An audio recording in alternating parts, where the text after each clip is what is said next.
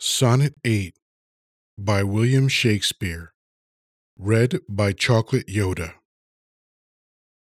Music to hear, why hear'st thou music sadly? Sweets with sweets war not, joy delights in joy.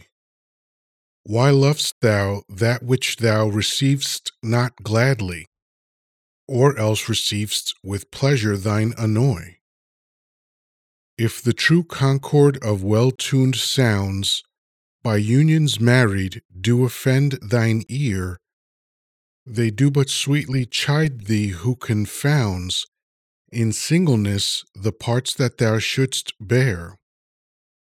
Mark how one string, sweet husband to another, strikes each in each by mutual ordering, resembling sire and child and happy mother, who, all in one, one pleasing note do sing, whose speechless song, being many, seeming one, sings this to thee, thou single wilt prove none.